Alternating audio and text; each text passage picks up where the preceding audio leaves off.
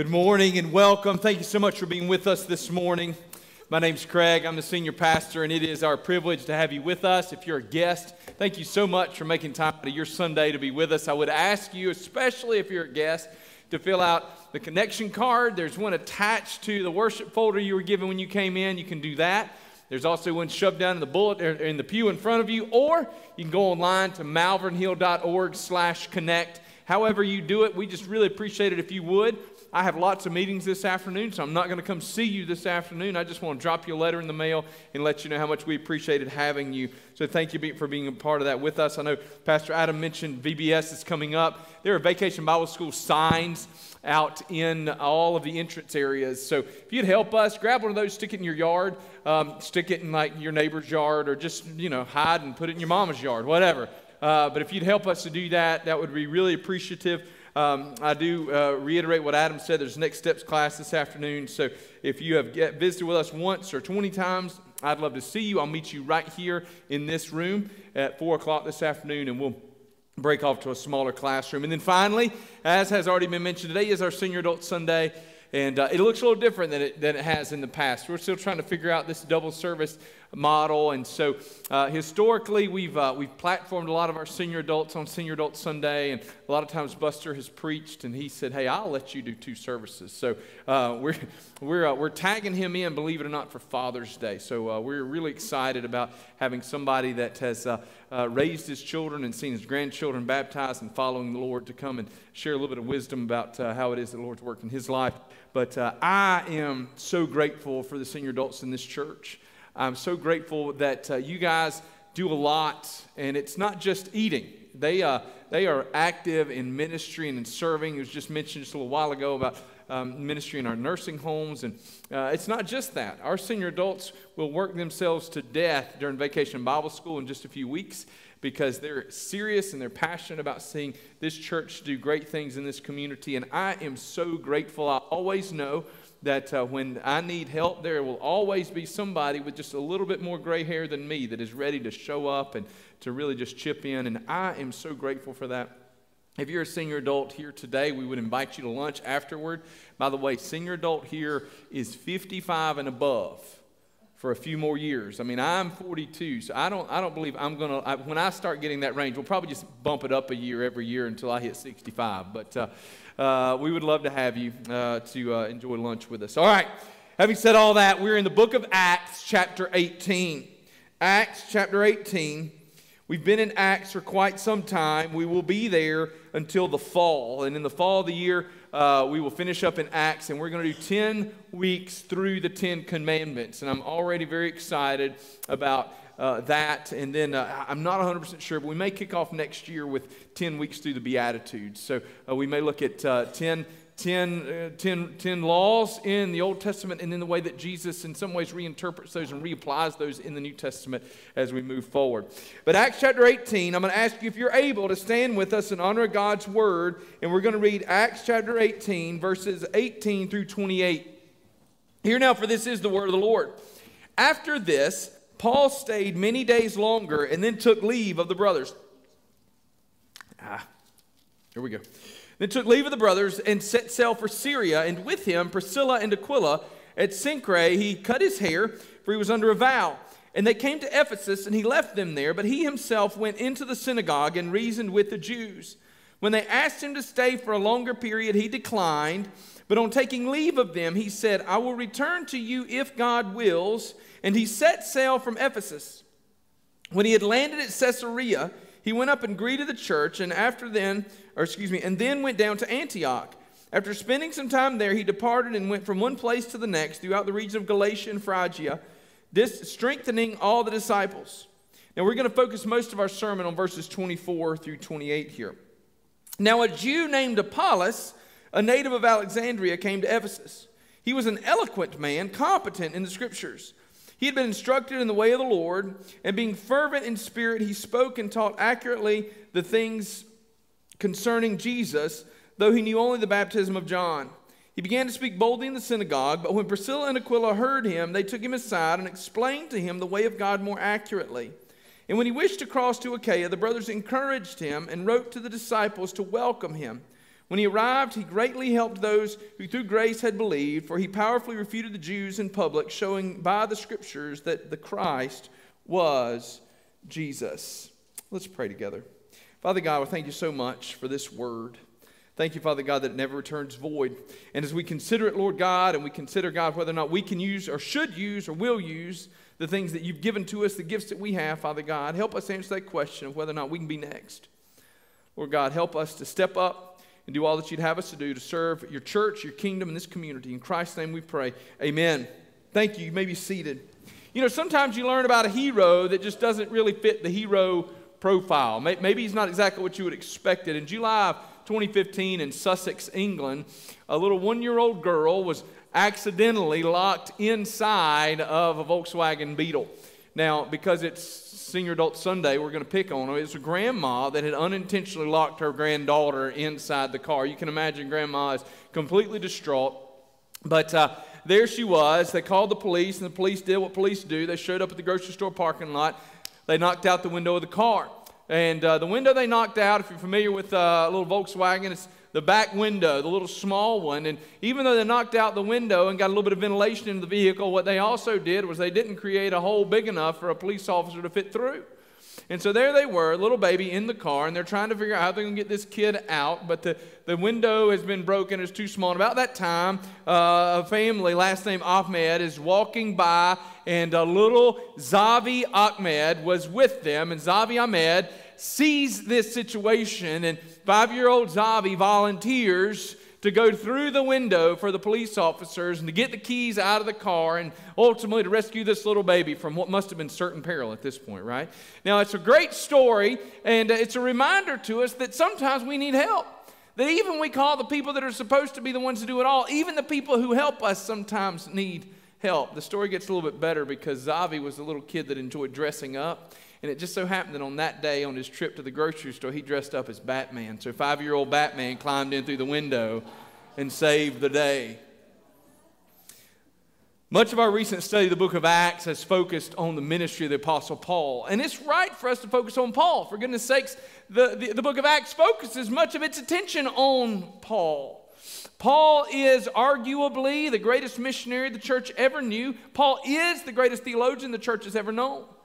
Jesus Christ laid the foundation for the church. He said to Peter, You are Peter, and on this rock I will build my church. But ultimately, Jesus used Paul to explode the church from its Jewish context into the Gentile world. And he used Paul to spread the church and to give us the writings that would help us to know exactly what God would have us to be as the church. But the church wasn't Paul, and Paul himself wasn't the whole church.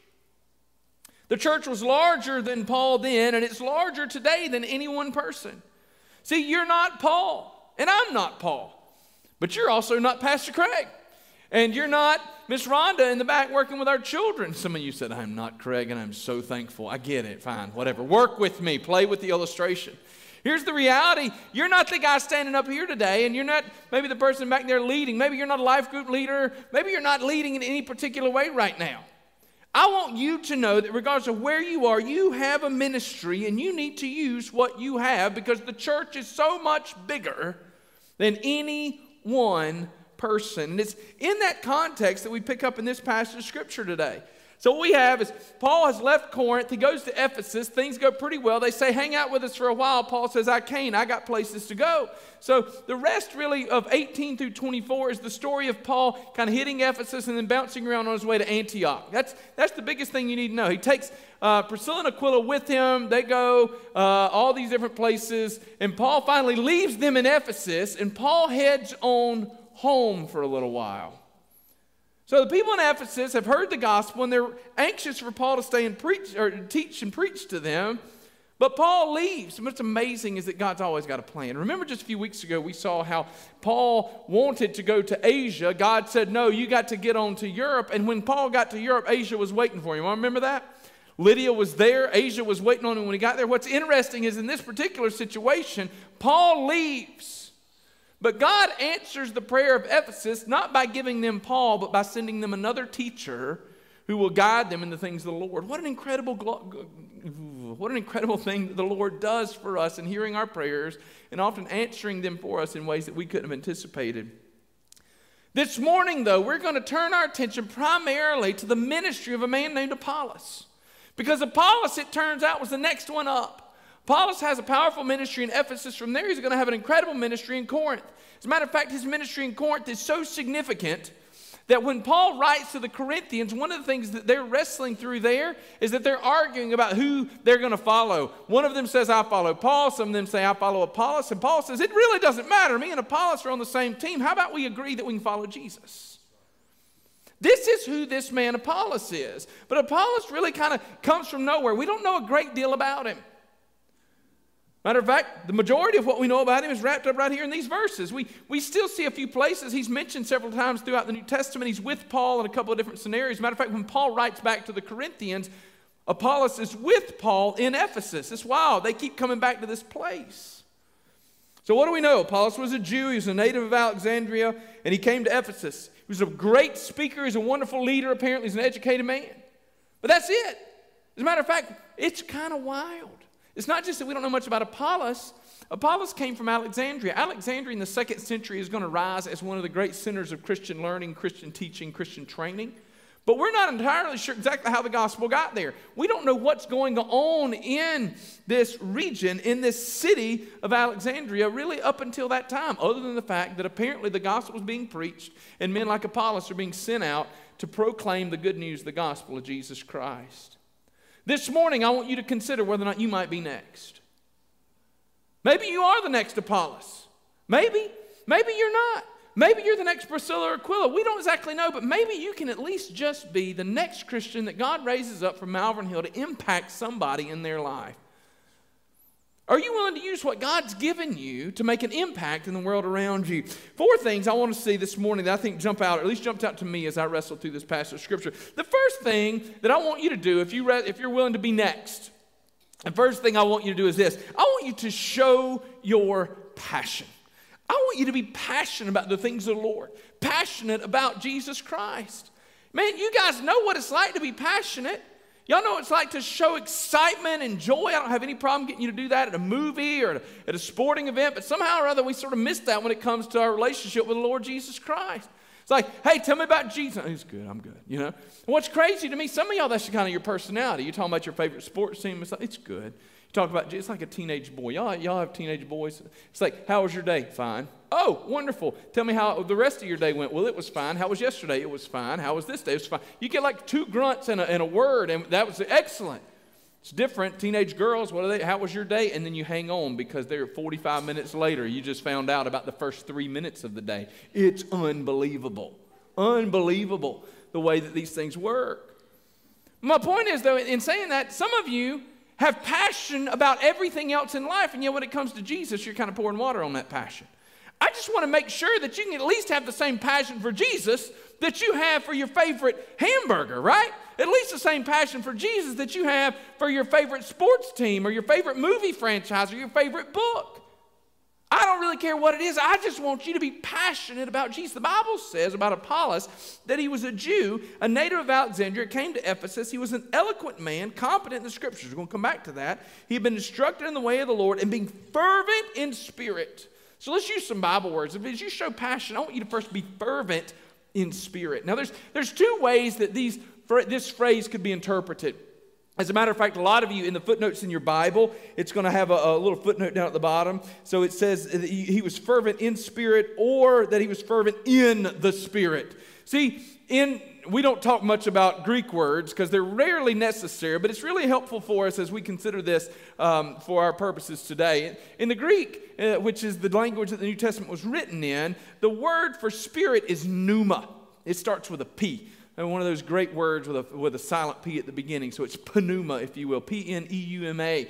Um, and, and, and that's why we, for the record, that's where we get like the words like pneumatic. You with me? Because that word pneuma can be used like wind or spirit in a very generic term. So it might be about the spirit within you, like I just excited, or it could also be used for the Holy Spirit. The problem is that in the New Testament Greek, we don't ever get it capitalized or anything like that. So we sort of have to wrestle through the translation and figure out exactly what it means.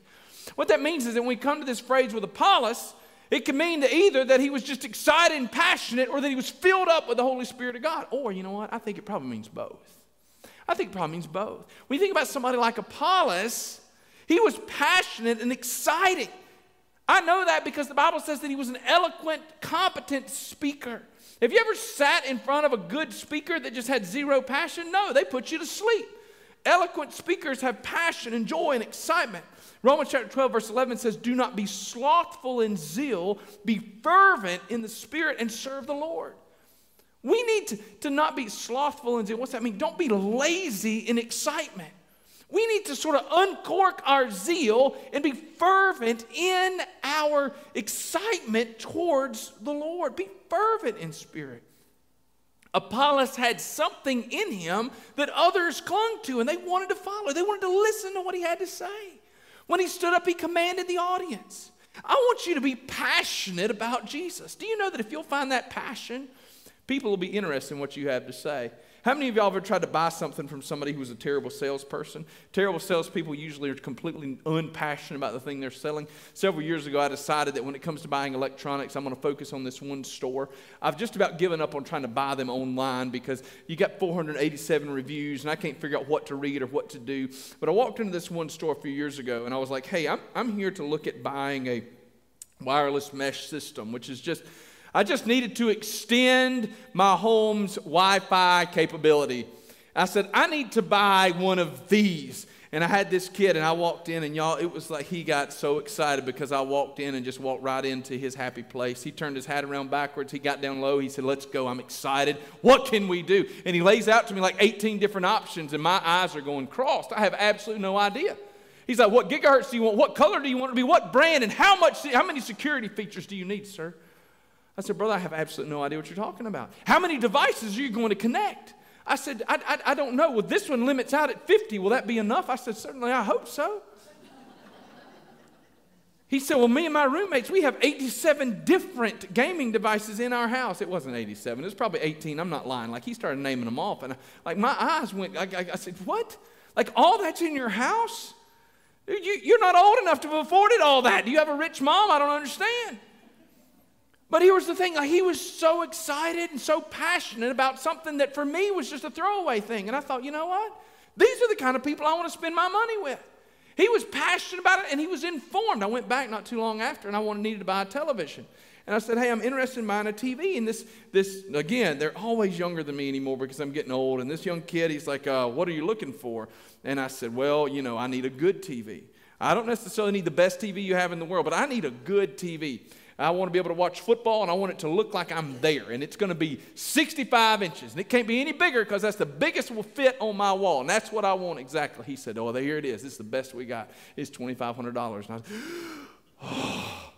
And so, I, but I was, I, was, I was ready. You know, if that's what we got to do, it's what we got to do. Like, I'm here, you tell me what I need to do. And then he looked at me. I said, So that's the one you'd put in your house? He said, Absolutely not. I said, Really? He said, Absolutely not. He said, Because you see this one right here? This one's just as good as that one. It just doesn't have the same numbers, and it costs half. And if you'll be patient, you can catch it on sale. I said, Brother, you're the man. You're the man. I love this guy. Man, we, we, we get excited about passion. Man, I, I can hear somebody talk about things that I don't care a thing in the world about. When they're passionate about it, I will just clue in and listen. One of my favorite books on planet Earth is called The Professor and the Madman. Anybody ever read it? Raise your hand. Y'all are all losers. Um, let me tell you what this book is about. It's about the history of the Oxford English Dictionary. Doesn't that sound horrible? It does until you read this book written by a man that's passionate about the story of the Oxford English Dictionary. And it just explodes off the page. Y'all think I'm lying. Mel Gibson did a movie about it because he was so impressed with it. You can watch the movie if you don't want to read the book. But we need to be passionate. Are we as passionate about Jesus as we are about these other things? Be fervent in spirit. But the Bible says that Apollos was fervent, but so maybe he was just passionate, but I think he was also filled with the Spirit. Ephesians chapter 5 is uh, in, in, verse uh, 18, I believe it is, is one of those passages of scripture that we kind of monkey with sometimes. It says, Do not be filled or drunk with wine, because that's debauchery. Instead, be filled with the Spirit. A lot of people go to that and say, oh, we shouldn't get drunk. Y'all, that, that verse isn't about getting drunk. You shouldn't get drunk, but that's not what that verse is about. That verse is all about the Holy Spirit of God. What that verse is saying, hey, don't indulge in the things of the world when there's something better that God has. If you're going to be next up and making an impact in the world around you, you got to be passionate about Jesus. But, folks, you got to be filled with the Holy Spirit of God. And we get filled up with the Holy Spirit of God when we consume a lot more of the things of the Lord and we push away a lot more of the things of the world. Now, let me explain something to you. Being filled with the Spirit takes a little bit of time. It takes a little bit of effort. Some of y'all think that you showed up on Sunday morning, you raised your hand during that one song, and you felt some kind of flutter, and you're like, I got all the Spirit I need.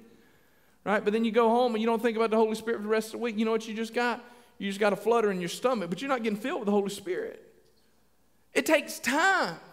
Consistently spending time in the things of the Lord, around the people of the Lord, around the things of the Lord, being in the church and in the Word, show that passion and be passionate enough to dig in, to grow in it. So if you're going to be next, and if you're willing to be the kind of person that God can use in this community, show passion. Second thing, I want you to live in the Word. Live in the Word. The Bible says that Apollos was competent in the Scriptures. Competent. I'm not sure the Bible says that about anybody else. Competent in the Scriptures. Let me tell you, if God, if, if God uses His Word to say something about you that He doesn't say about anybody else, we need to be paying attention to it. You understand? He was competent. He was also eloquent. He was well spoken and he was good with the Word of God. How can you get competent in the Word? You've got to live in it. Yesterday, I was at state track meet. We had a couple of our students who were participating, and um, running is one of those things that uh, I'm not great at, just in case you didn't look at me and figure that out. Um, but running is one of those things that, that blows my mind, high, especially people that run in high school or ran in high school. So, cross country runners, track athletes, a lot of times you'll see something similar to this in baseball players because they ran so much in high school and college. They establish this baseline of running. And, and as a result of that, they graduate and they move on about their life. And some of them don't run again for five, six, maybe 10 years. But there's this wild thing that these people who spent so much time running and establishing this baseline, it takes them next to no time to get back close to those levels. It's like somebody hasn't run in 10 years, but they have a, a, a background in running, and the next thing you know, like a month later, they're out there running eight minute miles, and you're like, How, you've been sitting on the couch for 10 years, and yet you did this. There's something about the consistency early in life that creates a platform that you can get back to, okay? When we think about living in God's Word, I want you to know that consistency is the key here. We've got to invest regular time in God's Word and just be consistent about it. You're going to find that over time, that consistent intake of God's Word is going to change you. Okay? It's going to change you. Do you know that if you read one chapter of the Bible every day that you would finish through the entire Bible in just about three and a half years. Three and a half years. Now, obviously, you can read three or four chapters a day and you can finish it in less than a year, and that'd be awesome. But if you can't do that, I want you to know that with one chapter a day, if you start right now, that before we get around to 2027, you've already read through the entire Bible. If you're a freshman in high school and you start right now one chapter a day, by the time before you start college in the fall of your of you know after you graduate you can have made it through the entire bible. That's what can happen. Guess what? If you live for another 30 years and you read one chapter of the bible a day you'll read the bible through nearly 10 times before you die. Look do you not think that if you read through god's word that many times it would have an impact in your life? Absolutely it would now sure you can read more I hope that you will. Many of you follow a similar pattern that I do, and you read three or four chapters a day, and that's wonderful. Some of you read even more than that. But I want you to know that consistency is the key here. You're probably not going to see consistent growth if you spend one week reading 10 chapters a day and then you go three weeks without reading anything. You understand? We're going to grow a little bit at a time. There's a difference, though, between time spent and time invested. When you spend time reading God's Word, it's an investment. You know the difference between an investment and an expenditure? An investment, I invest in a house with the expectation that that house is going to appreciate in value. I invest in my retirement with the hope and prayer, right, that it's going to appreciate in value. That's an investment. When I, when I spend time in this word, it's an investment because I can have an expectation that it's going to appreciate in value as it takes root in my life. That's different from just spending time, from just wasting time, right? I spent some time this week looking at some videos online, and I saw one with a lady, and she was eating a salad, and she said, All right, I've eaten my one salad. I'll wake up tomorrow and I'll be lost five pounds, right? Like we all feel that way. I ate my salad. When did I lose the weight? Well, guess what I was doing? I was absolutely wasting time on that one. Absolutely no, no value in the time I spent looking at those videos other than to give you a little story to go along with investment and time spent. But tell me this did it really add that much to your life to hear that? No. We need to invest our time in God's Word, live in it. Watch it impact us and change us. We want to we want to know so much of God's word that when we cut when we get cut the Bible just kind of spills out. That you accidentally speak Bible to people. You find yourself talking and Bible words just kind of fall out and you're like, "Wow, I just thee and thou that person because I just didn't know any better." Invest regular time. I also want you to grow with a group. Now, here at Malvern Hill, we talk a great deal about life groups, and life groups are super important, especially now that we've gone to services, even more important.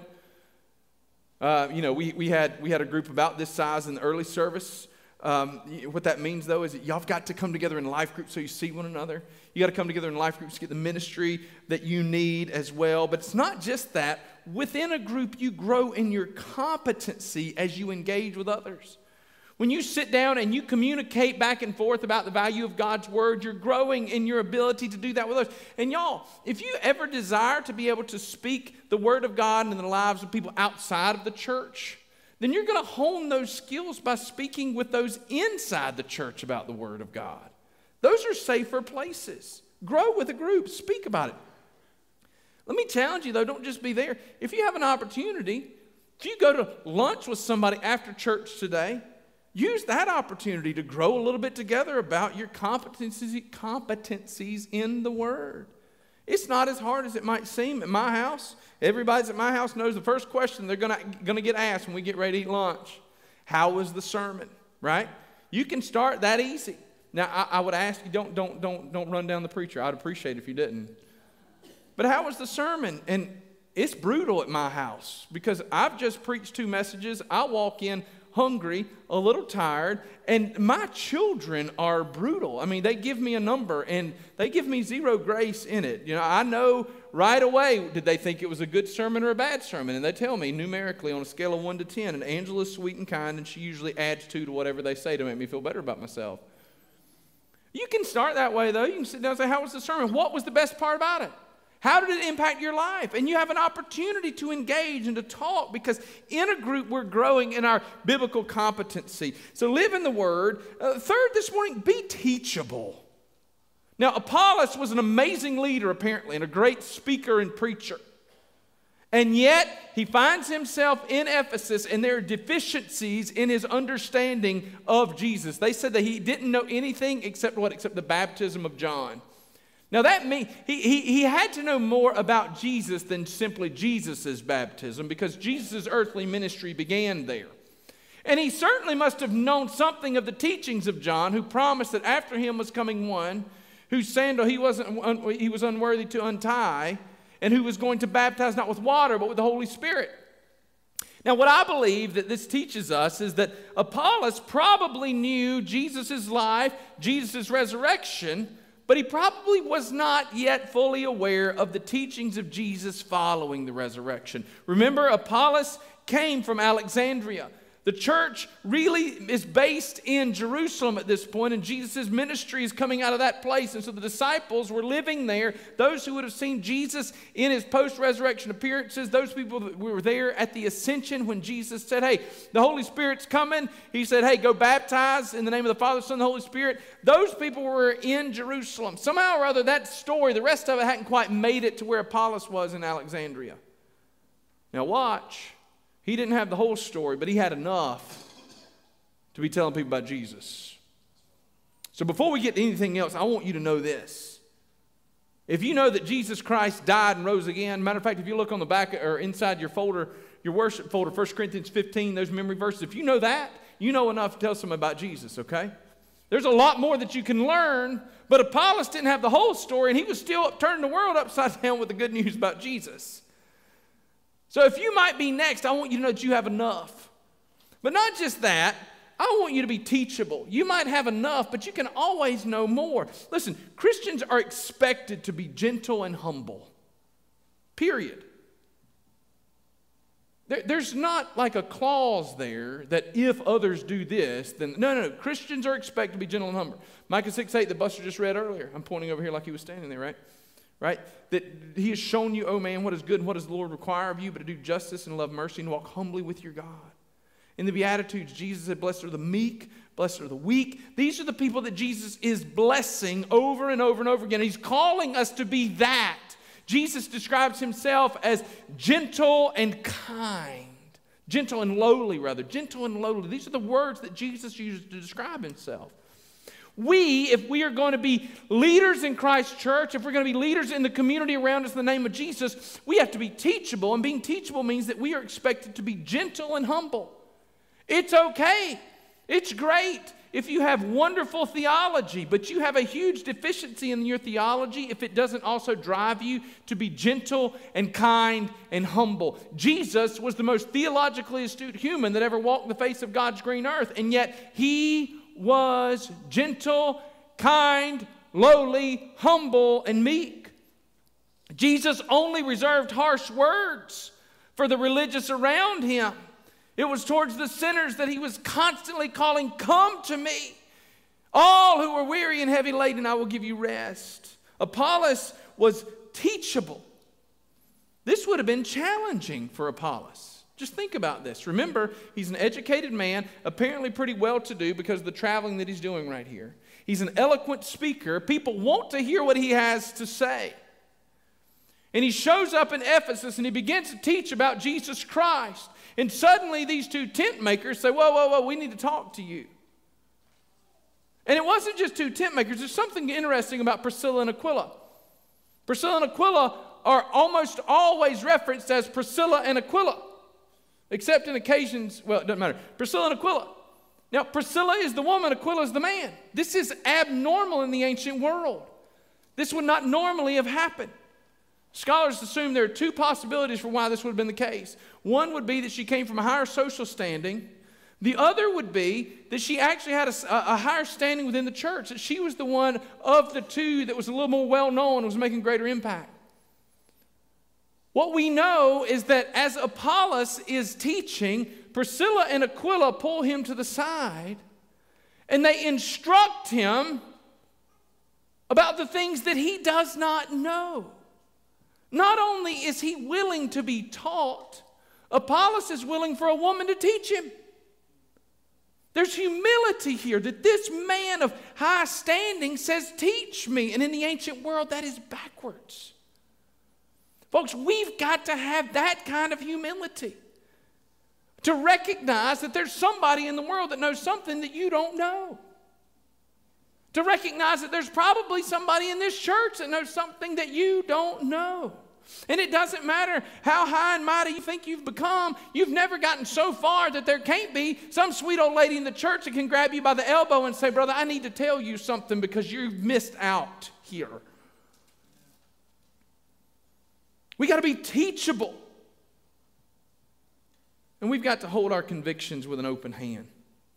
Now, look, this isn't heresy, so let me just beware. Be, be careful. When, when I say hold your convictions with an open hand, so that you can. This is why I want us to always be able to be swayed towards God's truth.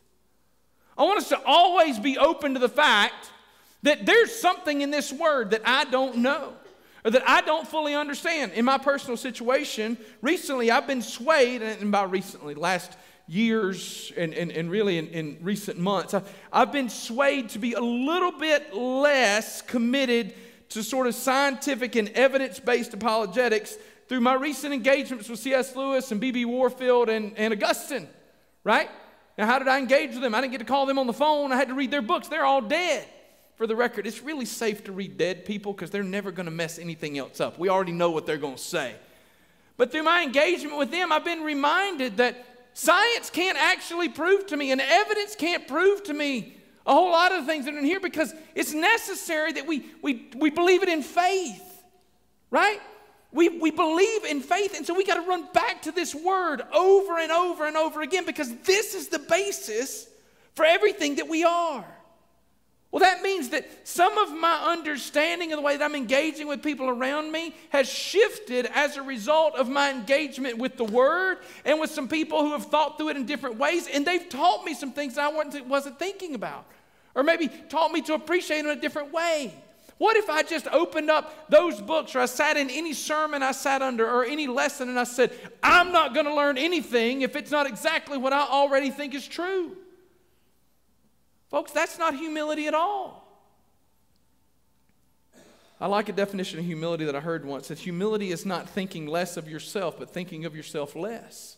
Humility is not looking in the mirror and go, oh, I'm such a horrible human. Humility is just not thinking that much about yourself at all.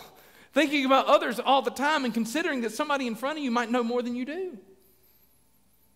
I know that's hard for some of us to believe. I battle with that, y'all. I have to constantly fight that in my own life. Humility also means, for somebody like Craig Thompson, and probably for some of you, humility means not always having to be the teacher. It means being willing to sit and not open my mouth occasionally and trust that God is going to speak through somebody else. And those can be hard things, but we've got to be teachable, humble. And then, fourth and finally, this morning, we got to stay connected.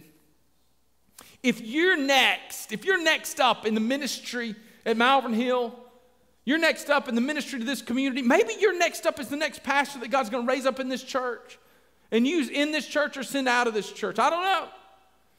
If that's where you are, you got to stay connected. Watch. The first step in your next step of ministry is to be faithful to your local church. The first step in your next step of ministry is to be faithful to your local church. If you don't, this goes back to humility, you ready? If you don't need to be at church regularly, you don't deserve to get to serve the church. If you're too good to sweep the floor, clean the toilet, you're not good enough to serve Christ's church.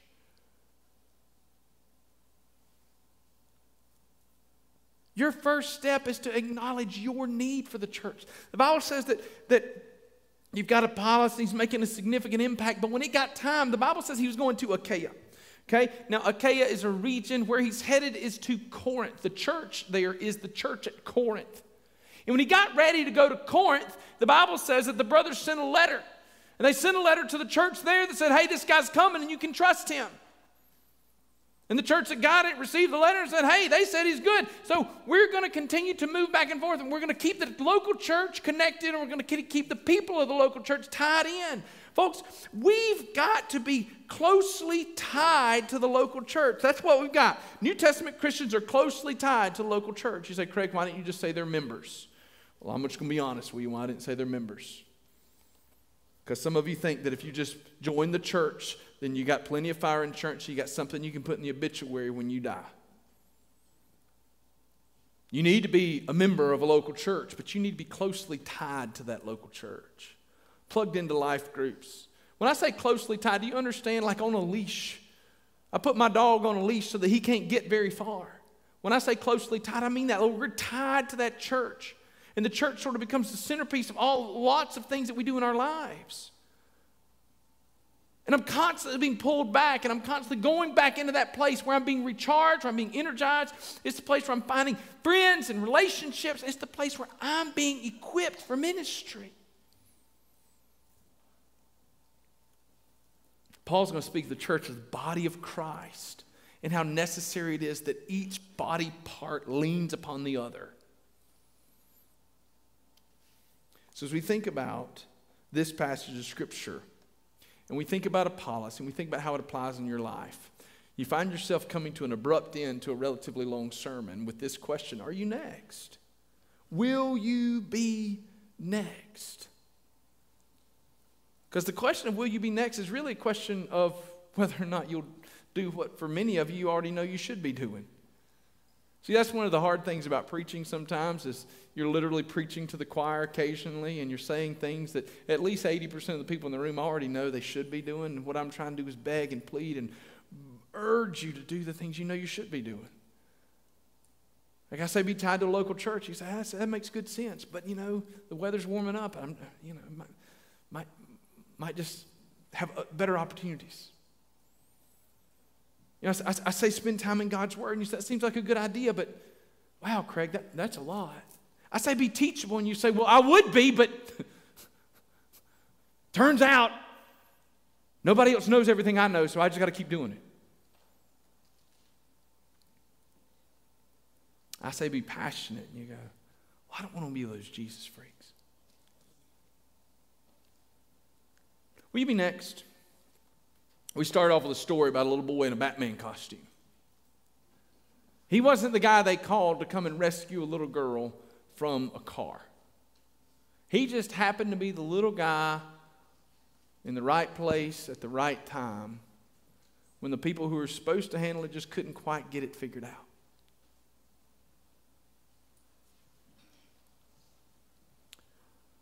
Some of you are the right people in the right places at the right time to reach people that I can't reach, or who don't want to be reached by your life group leader, or who don't want to be reached by a pastor.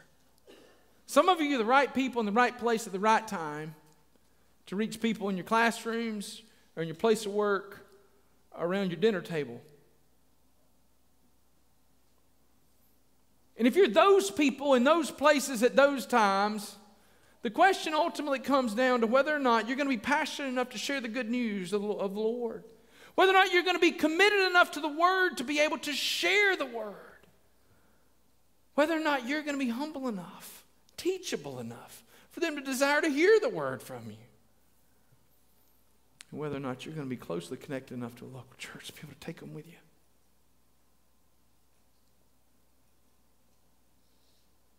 As the church in Ephesus prayed for teachers, God sent somebody other than Paul. And I'm eager for the day when God raises up people here. Could it be that you would be next? As we've gathered this morning, for some of you, it may be the Lord's calling you to ministry. You say, you know what, I'm ready to be next, whatever that means. Maybe some of you, you're just the next one that God's going to save right here at Malvern Hill. And you say, Craig, I've heard all that. I don't fully understand what Jesus is or what he's done, but I know I need him. Some of you may need to just spend some time this morning in prayer, repenting of the fact that you've not spent time invested in God's word and passionate about the things of the Lord. Whatever it is, as we sing, I invite you to come today. I want you to know that even if you haven't been that person, God is more than ready for you to be the next person. He's not interested in counting your past against you. He is ready that when you take that next step to give you a different kind of future. Pray with me this morning. Lord God, we love you. We thank you. We praise you. So thankful, God, that we can spend time together studying your word, understanding your word, Lord God. God, as we've come and as we sing, pray, Father God, that you would help us to be more like you, Lord God, to move as you'd have us. In Jesus' name we pray. Amen. As we sing this morning, y'all respond. Thank you for joining with us here online at Malvern Hill Baptist Church. We would love to get to know you better and to pray with you. If you would like to be contacted for prayer or to find out how to become a follower of Christ, or maybe you just want to find out more about Malvern Hill, please fill out our connection card online at www.malvernhill.org slash connect. You can also go there to our website. You'll find a lot of information about our church. There's sermons, there's resources, there's other tools that can help you to grow in your relationship with Jesus Christ. You can even give to the work of ministry right there from our website. Thank you so much for being here with us. We hope that you can join us in person very soon.